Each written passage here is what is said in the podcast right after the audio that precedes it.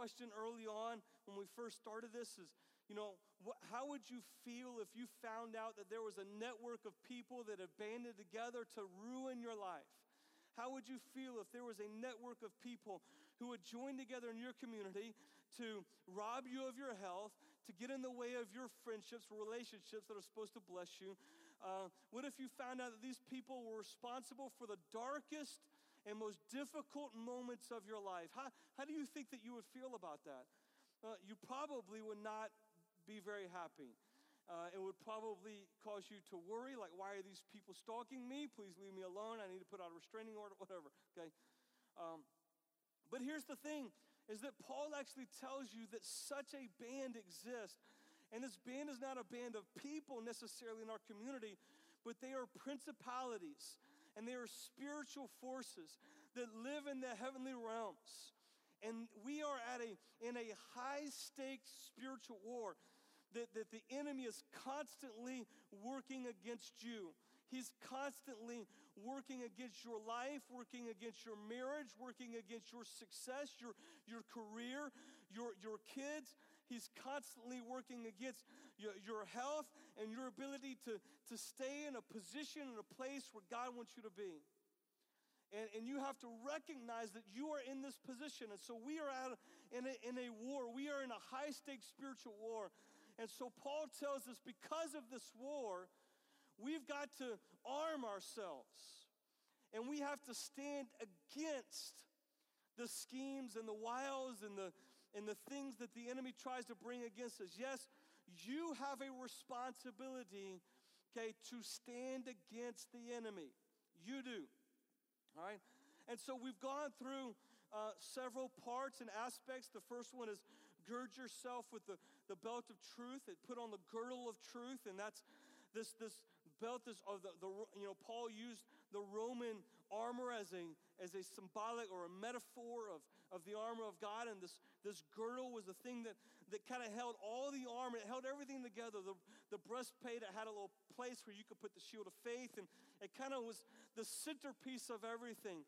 It, it also protected the reproductive organs of, of, uh, of, of a person when they were in battle. And, and, and truth Jesus said, The truth will set us free.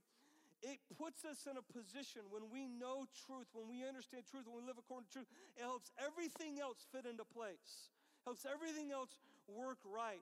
And we know that the Word of God is the truth, and, and we have to understand that. We talked about the breastplate of righteousness and how righteousness is a gift. You don't earn righteousness. You can't be good enough to be righteous. The matter of fact, the, you know, God says that your righteousness, your best moment, on your best day, in your best position, your righteousness is like filthy rags to God. All right? But our righteousness that we have is something that God gives us. And so, what the enemy tries to do is he tries to uh, cause us to live in condemnation. I'm not good enough, or look at what I did, or look at what you did. And we live in this condemnation and we make mistakes and we fail and we fall short. And then we do what like Adam and Eve did and we run and we hide from God. Or we feel like that we have to pay penance for our sin. Like, well, you know, I, you know, I, I can't really lift my hands and worship God right now because I just wasn't the greatest person this past week. And, and this, this is not God. What God's, what God's going to tell you not to worship Him or something.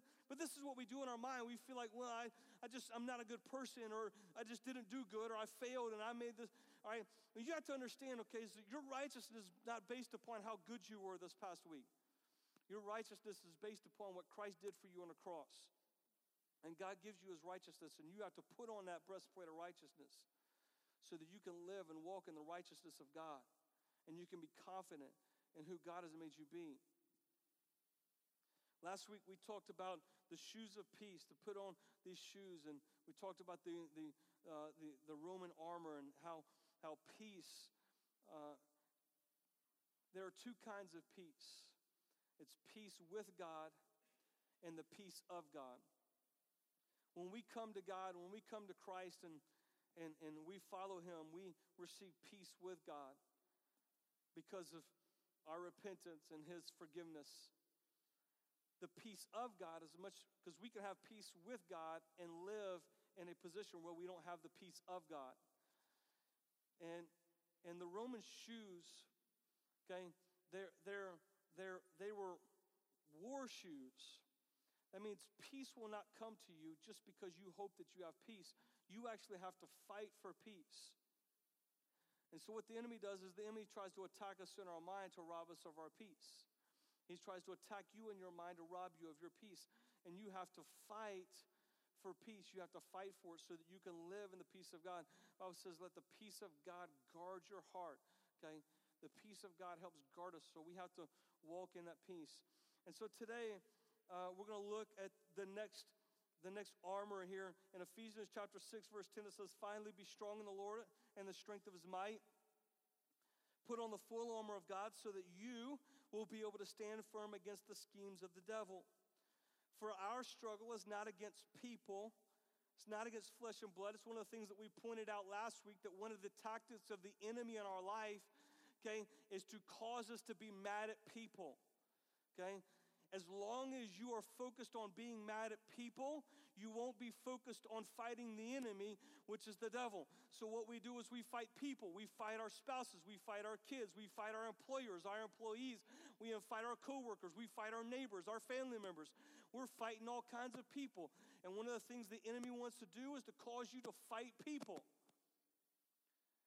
And God doesn't want you to fight people. He wants you to understand that if there's division, if there's strife, that there's a particular reason, a spiritual reason why there's that strife. And so here, our struggle is not against flesh and blood, but against the rulers and against the powers and against the world forces of this darkness and against the spiritual forces of wickedness in the heavenly places. Therefore, take up the full armor of God so that you will be able to resist the devil. Listen, so that you will be able to resist the devil uh, in the evil day, and having done everything, stand firm. Stand firm, therefore, having girded your loins with truth, and having put on the breastplate of righteousness, and having shod your feet with the preparation of the gospel of peace. In addition to all, take up the shield of faith, with which you will be able to extinguish all the flaming arrows of the evil one. So today, we're going to talk about the shield of faith.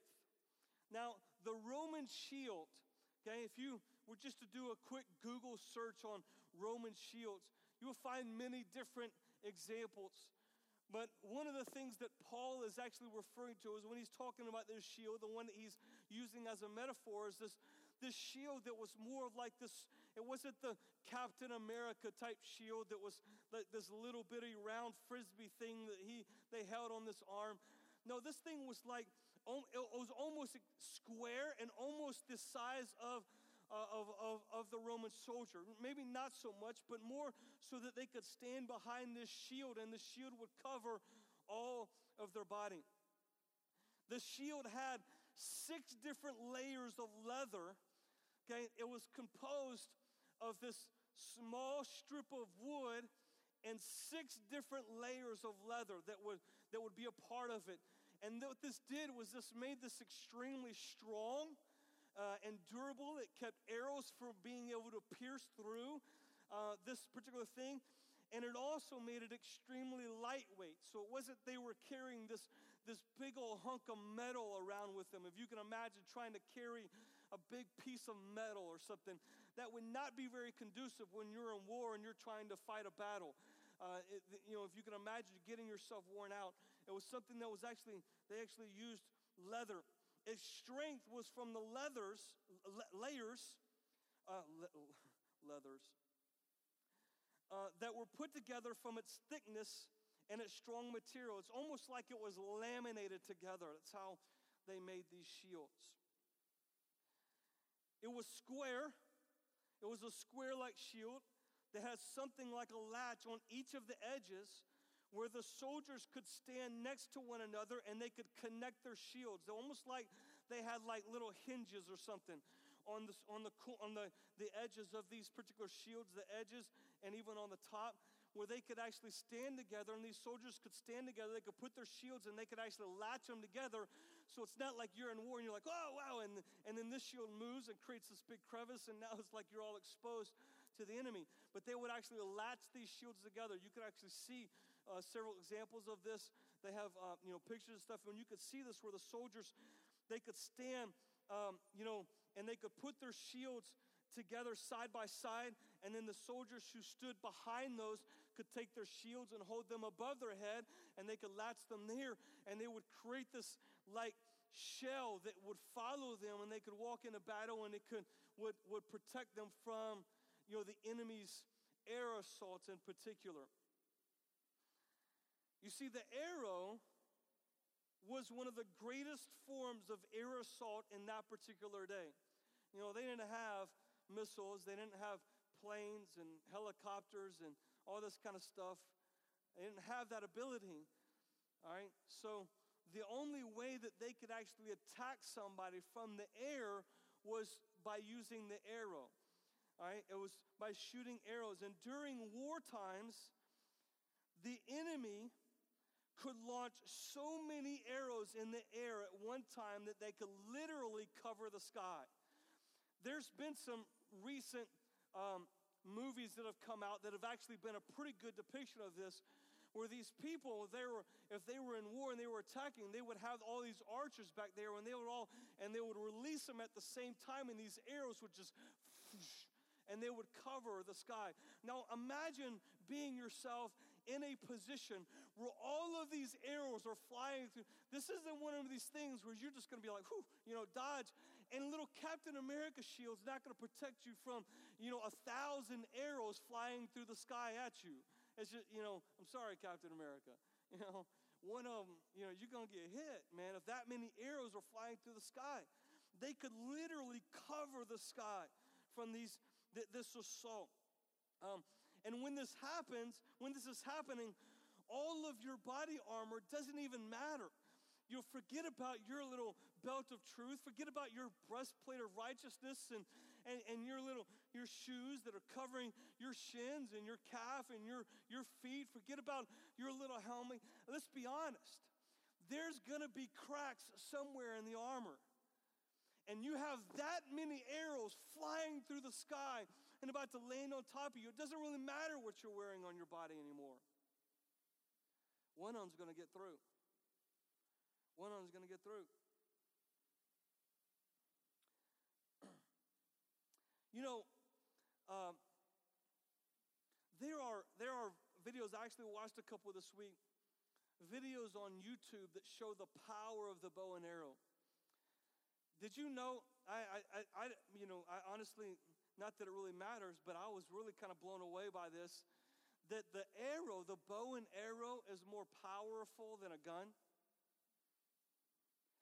I, I, watched two videos in particular. One of them was an old World War II video where they took three different guns. They took uh, a handgun, they took a carabiner, a carabine or whatever, and they took another. Um, um, they took another machine gun, and they took this little bucket and they put three different layers. They, they put sand and then a, a, layer board, and then sand and a layer board, and then sand, and then the back. And they took all three of those guns and they shot all three of those guns into that bucket.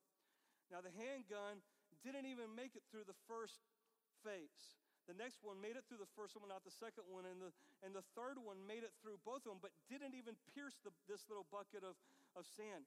Then they took a bow and arrow, and he pulled that, that bow and arrow, and he shot that arrow, and that arrow went right through the bucket. There was a more modern one, a guy out, he, he wanted to kind of make a more modern version of that. He took just a five gallon bucket of sand that he put in there, and he took a Glock uh, out there. And what he did is he, he had a Glock, and he shot his Glock uh, with uh, uh, uh, full metal jacket ammo, and he shot this, this Glock right into the middle of it. And then he took uh, a bow and arrow, a compound bow that he had, which wasn't even, he said, it wasn't even my best compound bow, just one that he kind of toodles with and just, you know, something that's just kind of fun for him. It's not even his most powerful one. And he took, took three different arrows, three different, three different arrows with three different tips. All right, and he shot all three of these arrows into this little gallon, five gallon bucket filled with sand and all three of the arrows went through the bucket. Now, I didn't go all the way through, but the, the tip came out the other end. When he shot the gun, the gun didn't go all the way through. The Glock didn't. As a matter of fact, he actually dug down to find out where his shell was for, I mean, where his bullet was that entered into the bucket, and the bullet hadn't even gone halfway through the bucket. This is how powerful, okay, an, an arrow is a bow and arrow. All right?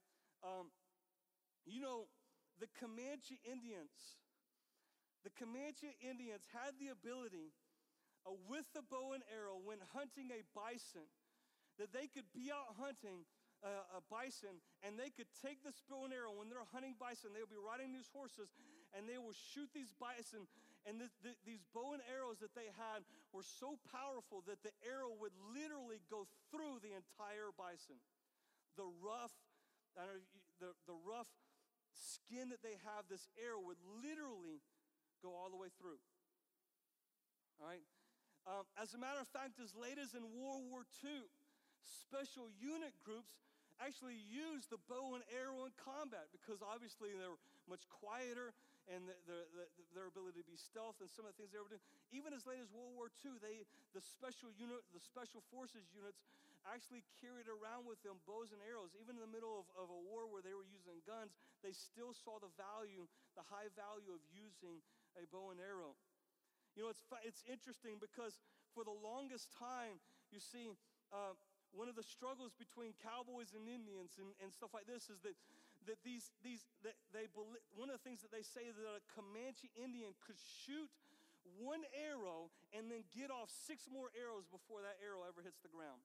That's how fast that they were able to shoot arrows. And they had such an incredible advantage against most of the cowboys back in the day because before they had guns that could shoot multiple rounds, these guys would get bunkered up and they would shoot once and then the Indians would start going crazy because they know they got to take the thing, they got still powder here, look at this. All right, and then, you know, that Indian's on top of you and he's like, you know, and you're, you're toast.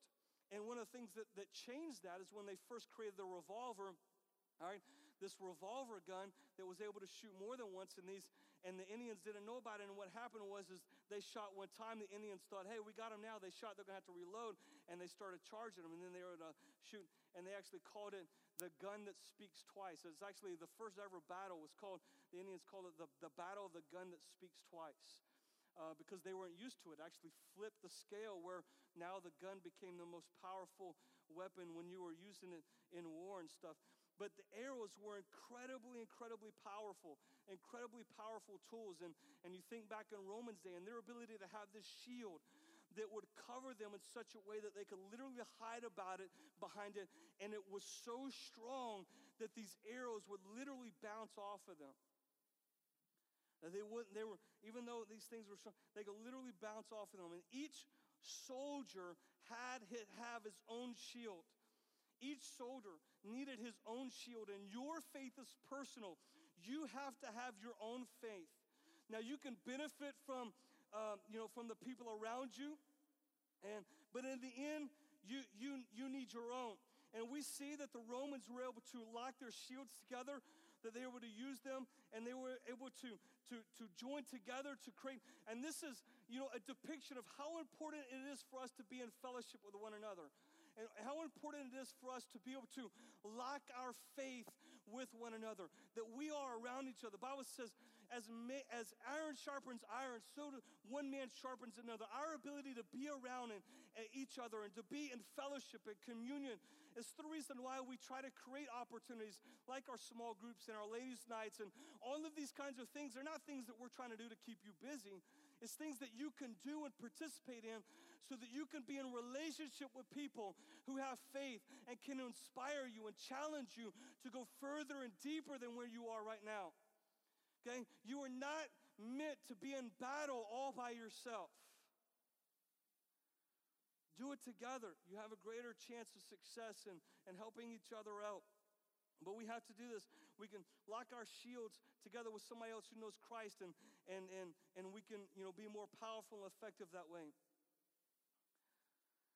You know, one of the things that we look, um, um, if you look at the Roman shield, the Roman shield actually looked in a way because it was so square, it actually looked like a door. And as a matter of fact, the, the Greek word that Paul actually used, actually, one of its meanings is a door. It actually talks about a door. Okay? Faith is the door of your heart. Faith is the door of your heart. And the word that, that Paul uses here for shield is the word that also means door. And now, when we think about doors, we think about openings. All right? Every single one of us in here probably have openings in our lives. All right? And your opening may be fear, it may be anxiety, it may be whatever. There may be all kinds of openings and things that you have in your life, but God is wanting you to close the door. And if you don't use faith like a shield to close the door, then anything and everything can come into that door. Anything and everything can come in to your life. Now, let me just let's just imagine for a second that you go home this afternoon after church and you go home to find out that you've been robbed. And they haven't taken anything in your house, they just took your front door. Now, how would that make you feel? Well, you would probably be mad. Why would somebody take a door, right? Like, of all the things I got in my house, why take my door? But let's be honest. Of all the things that they could take in your house, the door is probably the one thing you're like, you know what? We need to go, we got to go replace this. We got to go get it. We can't wait for the police to find our door, right? You're going to have to just go get another door unless you plan on just living with your door, with no door. Anybody in here feel like living with no door? Right? Because what happens? Wouldn't you, you feel extremely vulnerable with no door? Would it make you sleep good at night knowing that the door is wide open at the front of your house? What if you went to go check into a motel or a hotel and you walked in there, it's late at night, you're like, all right, we got to stay somewhere. And, and they're like, sure, we got a room for you right over here on the first floor, but here's the only problem the room doesn't have a door. we just don't have a door for that room yet. Would you be okay with that? Huh? You want to go go live in go go spend the night in that motel room with no front door? You can't lock it. You you would feel extremely vulnerable being in a place or in a position where you are missing a door. Right? You, you would. We all would. But we do it in our spiritual lives all the time because we don't exercise our faith in such a way that it closes the doors in our life that we're supposed to have closed. Faith is like a door. And a lot of us do life without a front door, and we just go through life just letting anything come in. I just let anything come in. I'm just gonna let anxiety come in. I'm gonna let fear come in. I'm gonna let worry come in. I'm gonna let bad theology come in. I'm gonna let procrastination and idleness and lust, and I'm just gonna let anything come through my front door because I live my life with an open door. So we haven't allowed, used, and exercised our faith to close the door. You know, there's this guy in the Bible who the enemy, the Bible says that Satan went and stood before the Lord and God, God asked him, Where you been? And he says, Oh, I've just been walking up and down the earth just looking for people, looking for people that I can ruin. And God says, Have you considered Job? And he's like, ah, Job. Job, uh, you know, if you took everything away from him, he'll curse you, he won't love you, all this kind of stuff. They had this, all right, so then God gave Satan permission, okay, to, to test him, to, to attack him, whatever. But you know, if you actually look further in the book of Job, you'll see one of the reasons why this a lot of this happened to Job. In Job chapter 3, verse 25, here's, what, here's the words of Job For what I feared the most has come upon me, and what I dreaded befalls me. What I feared the most has come upon me. Fear is an open door. Fear is an open door. It's opening the door of your life for the enemy to come in and to try to devour you. It's an open door. Job let these things come upon him because he lived in fear, because he had fear in his life about these things. The things I feared the most has happened to me. Fear opens the door and invites the devil to come in and to mess with you. The Bible says that Satan roams around looking to see who can devour, and this means that he is moving around looking for people who leave their door open. He is looking for people who leave the door open. Don't you believe that the enemy has no place in your life? Huh? Don't you understand that the Bible says, where is Jesus right now? Jesus is sitting at the right hand of the Father, right? And the scripture says, Paul says that we are seated with Christ in the heavenly places. So, and Jesus says that, that all things are under his feet, that the enemy is under his feet, that all things are subject to him and under his feet. And if he is seated with Christ and everything is under his feet, and we are seated with Christ in heavenly places, then we are in that position of place too that the enemy has no right or authority over us. He has no place in our life unless we allow him to have place in our life. And it doesn't mean that, that if you have faith that everything in your life is going to go good and all the circumstances around you are going to be good, but you don't have to give in to worry and you don't have to give in to fret. And you know that even in those trouble times that we deal with in life, you could still worship, you could still live in joy, you could still operate in peace. Because the enemy doesn't have to control your life and your emotions and the way that you live. Because we have hope and all of this, all, all of that. We, we've talked about that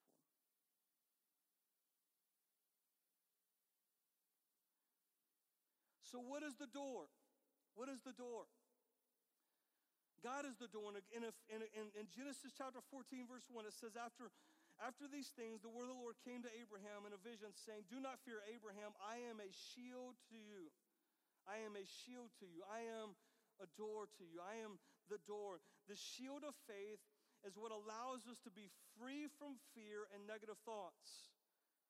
You see, negative thoughts come to you when in times where there aren't negative circumstances. Have you ever noticed that?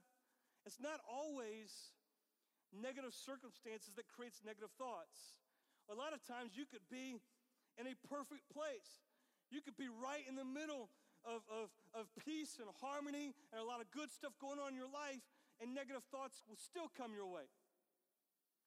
That's because it's part of the enemy's tactic to bring ruin and destruction into our life. It's part of the enemy is a tactic to attack you, to affect you. It's not always about your circumstances that creates negative thoughts. But your negative thoughts, when you allow those things and you give into those things, they open the door. When you dwell on those things, they open the door.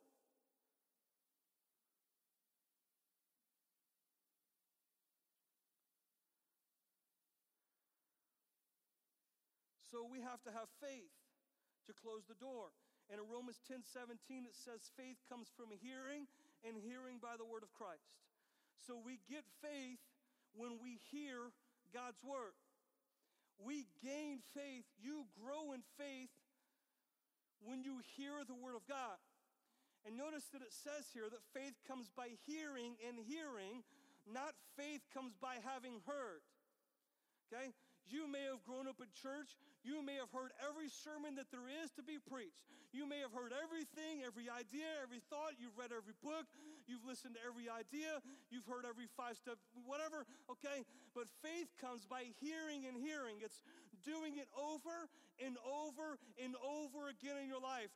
This is another reason why it's important to subject yourself to the Word of God, to find some kind of reading plan, to say, you know what, I, I need to get into God's Word. I need to read His Word. I need to be a student of His Word. I need to know it. Because it doesn't matter if you read the Word a hundred times.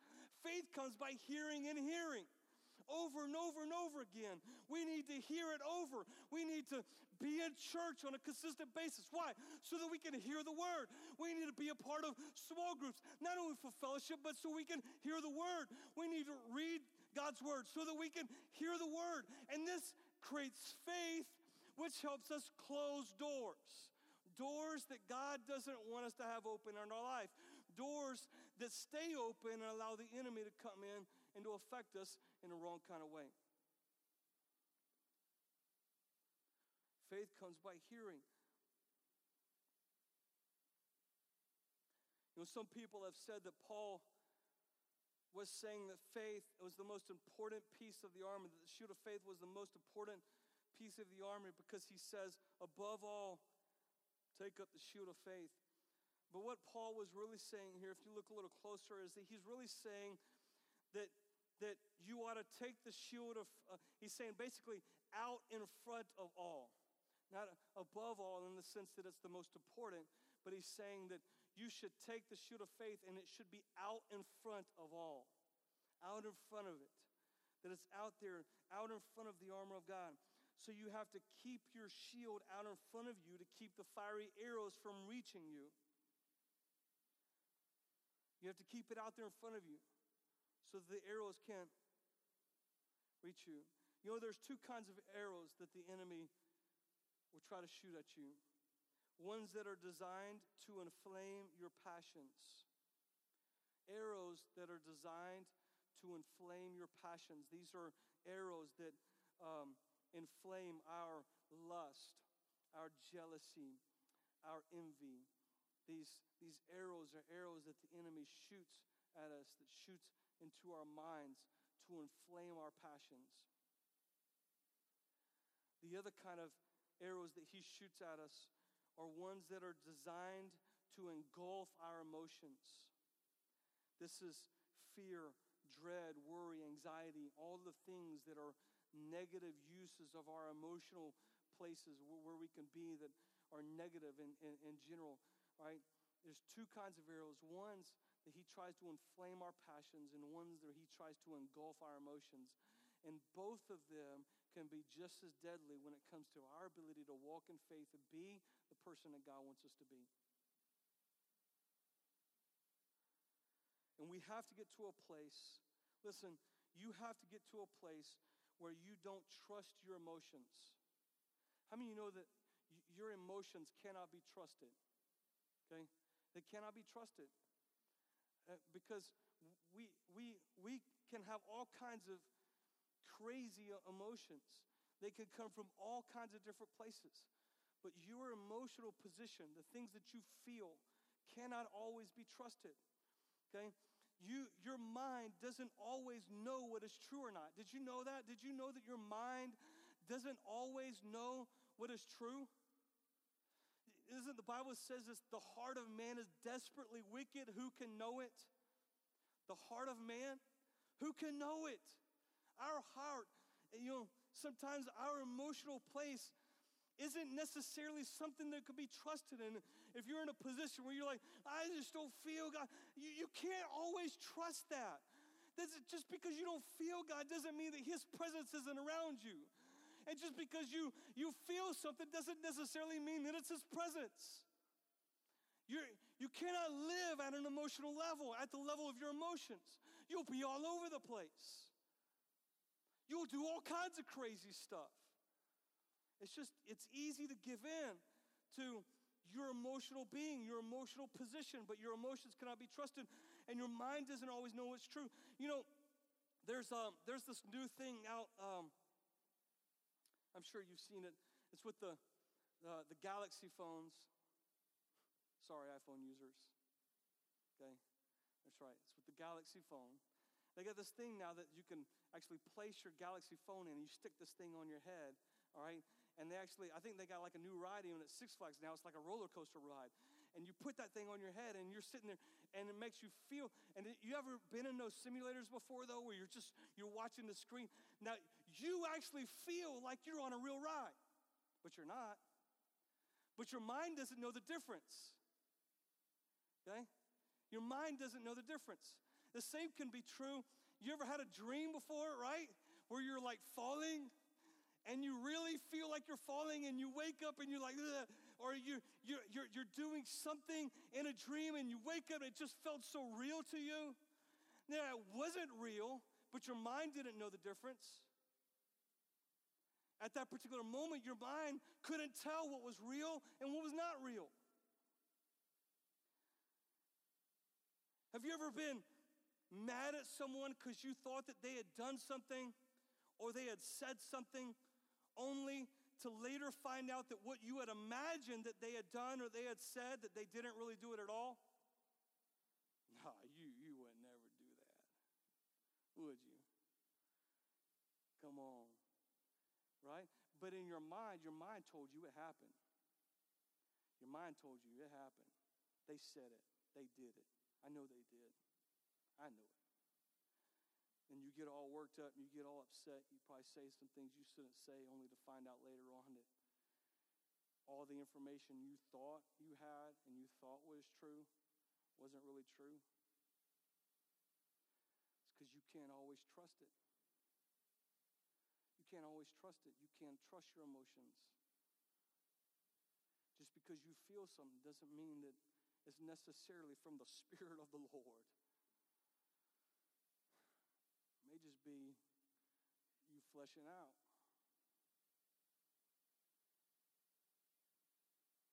That right there, that thought, listen, that thought, they did something, they don't like me because they, I think they gave me a negative look or they didn't say hi to me or whatever it is. That thought that's there, okay, that's a flaming arrow of the enemy punk, right inside our mind, and it sits there, and then we start dwelling on it, and it opens doors. It opens doors of anxiety, it opens doors of hurt, feelings of rejection, allows our insecurities to take over our life. Okay? And the enemy just, let me just firing those arrows just to see which one will sink. Let me just see which one of these things is going to stick. You know, there are three different kinds of arrows that uh, the Romans used to use and the enemies of Rome used to shoot against them. Three different kinds of arrows. One of the arrows uh, that, that was the most common was an arrow that just had an iron tip. It was very predictable in flight. It was, you know, that iron tip allowed it to, to, to make sure it went straight, and they were able to have a lot more accuracy with that particular tip. There was another type of arrow where they took that iron tip and they dipped it in tar. And then they would light it on fire and it becomes a flaming arrow. And they're able to shoot this thing. And you've seen these things where maybe they were wanting to light a, a wagon of hay on fire or something like that, you know, and they shoot one of those arrows and it sticks in the hay and everything lights up. There was a third kind of arrow that, that uh, they used to shoot back in the day. And what they would do is they would there was this type of wood. It was almost like a bamboo type wood that it was hollow in the middle. All right? It was, it was hollow in the middle, and they were able to uh, cut those things and shape them and form them into arrows. And then they would take those, those, those sticks that were hollow in the middle and they would put flammable substance throughout the middle of that arrow. So then what they did is they took that arrow and they would light it on fire. And when they would shoot that arrow, that arrow would fly. And as soon as it hit, it would splinter, causing all of that flammable material to splash out, spreading fire everywhere. Just would just engulf what it would hit. And this is where Paul says this is actually the specific arrow that Paul is referring to when he talks about the flaming arrows of the evil one. The flaming arrows, the ones that come and they hit and they just they just explode. They explode in our mind these thoughts that come in and then we dwell on them. Then they, they just create havoc. They create havoc inside of you. It creates fear, it creates anxiety and worry. And Paul is saying that you have to take up the shield of faith. The attack of the enemy is designed to bring chaos into your mind. It is designed to bring chaos. Rob, if you'll come. The enemy wants to bring chaos into your mind to bring chaos into your life. And you cannot let that happen. You have to be able to know what is acceptable and what is not. You have to know what is acceptable. What are ex- this is the reason why another reason why Paul says think on these things whatsoever things are pure and holy and upright and are good report these are the things that you need to think about don't allow these flaming arrows that the enemy shoots at you. And finally, one of them bad boys sticks inside your mind because you don't have the faith to close that particular door and to shut that thing down when it comes in and tries to hit you. And so you allow it to rest inside your mind and explodes there. And the next thing you know, it creates chaos in your life. It creates chaos in your relationships. It creates chaos in your health and your ability to, do and be the person that God wants you to be. Because now you've been, now you're so focused on all this stuff going on around you because you've allowed yourself to be uh, attacked by the enemy. You know, just because something happens to you doesn't mean that it's God's will. You understand that, right? Just because something happens to you doesn't mean it's the will of God. Well, Brother Paul, eh, you know, just it happened, so it must be God.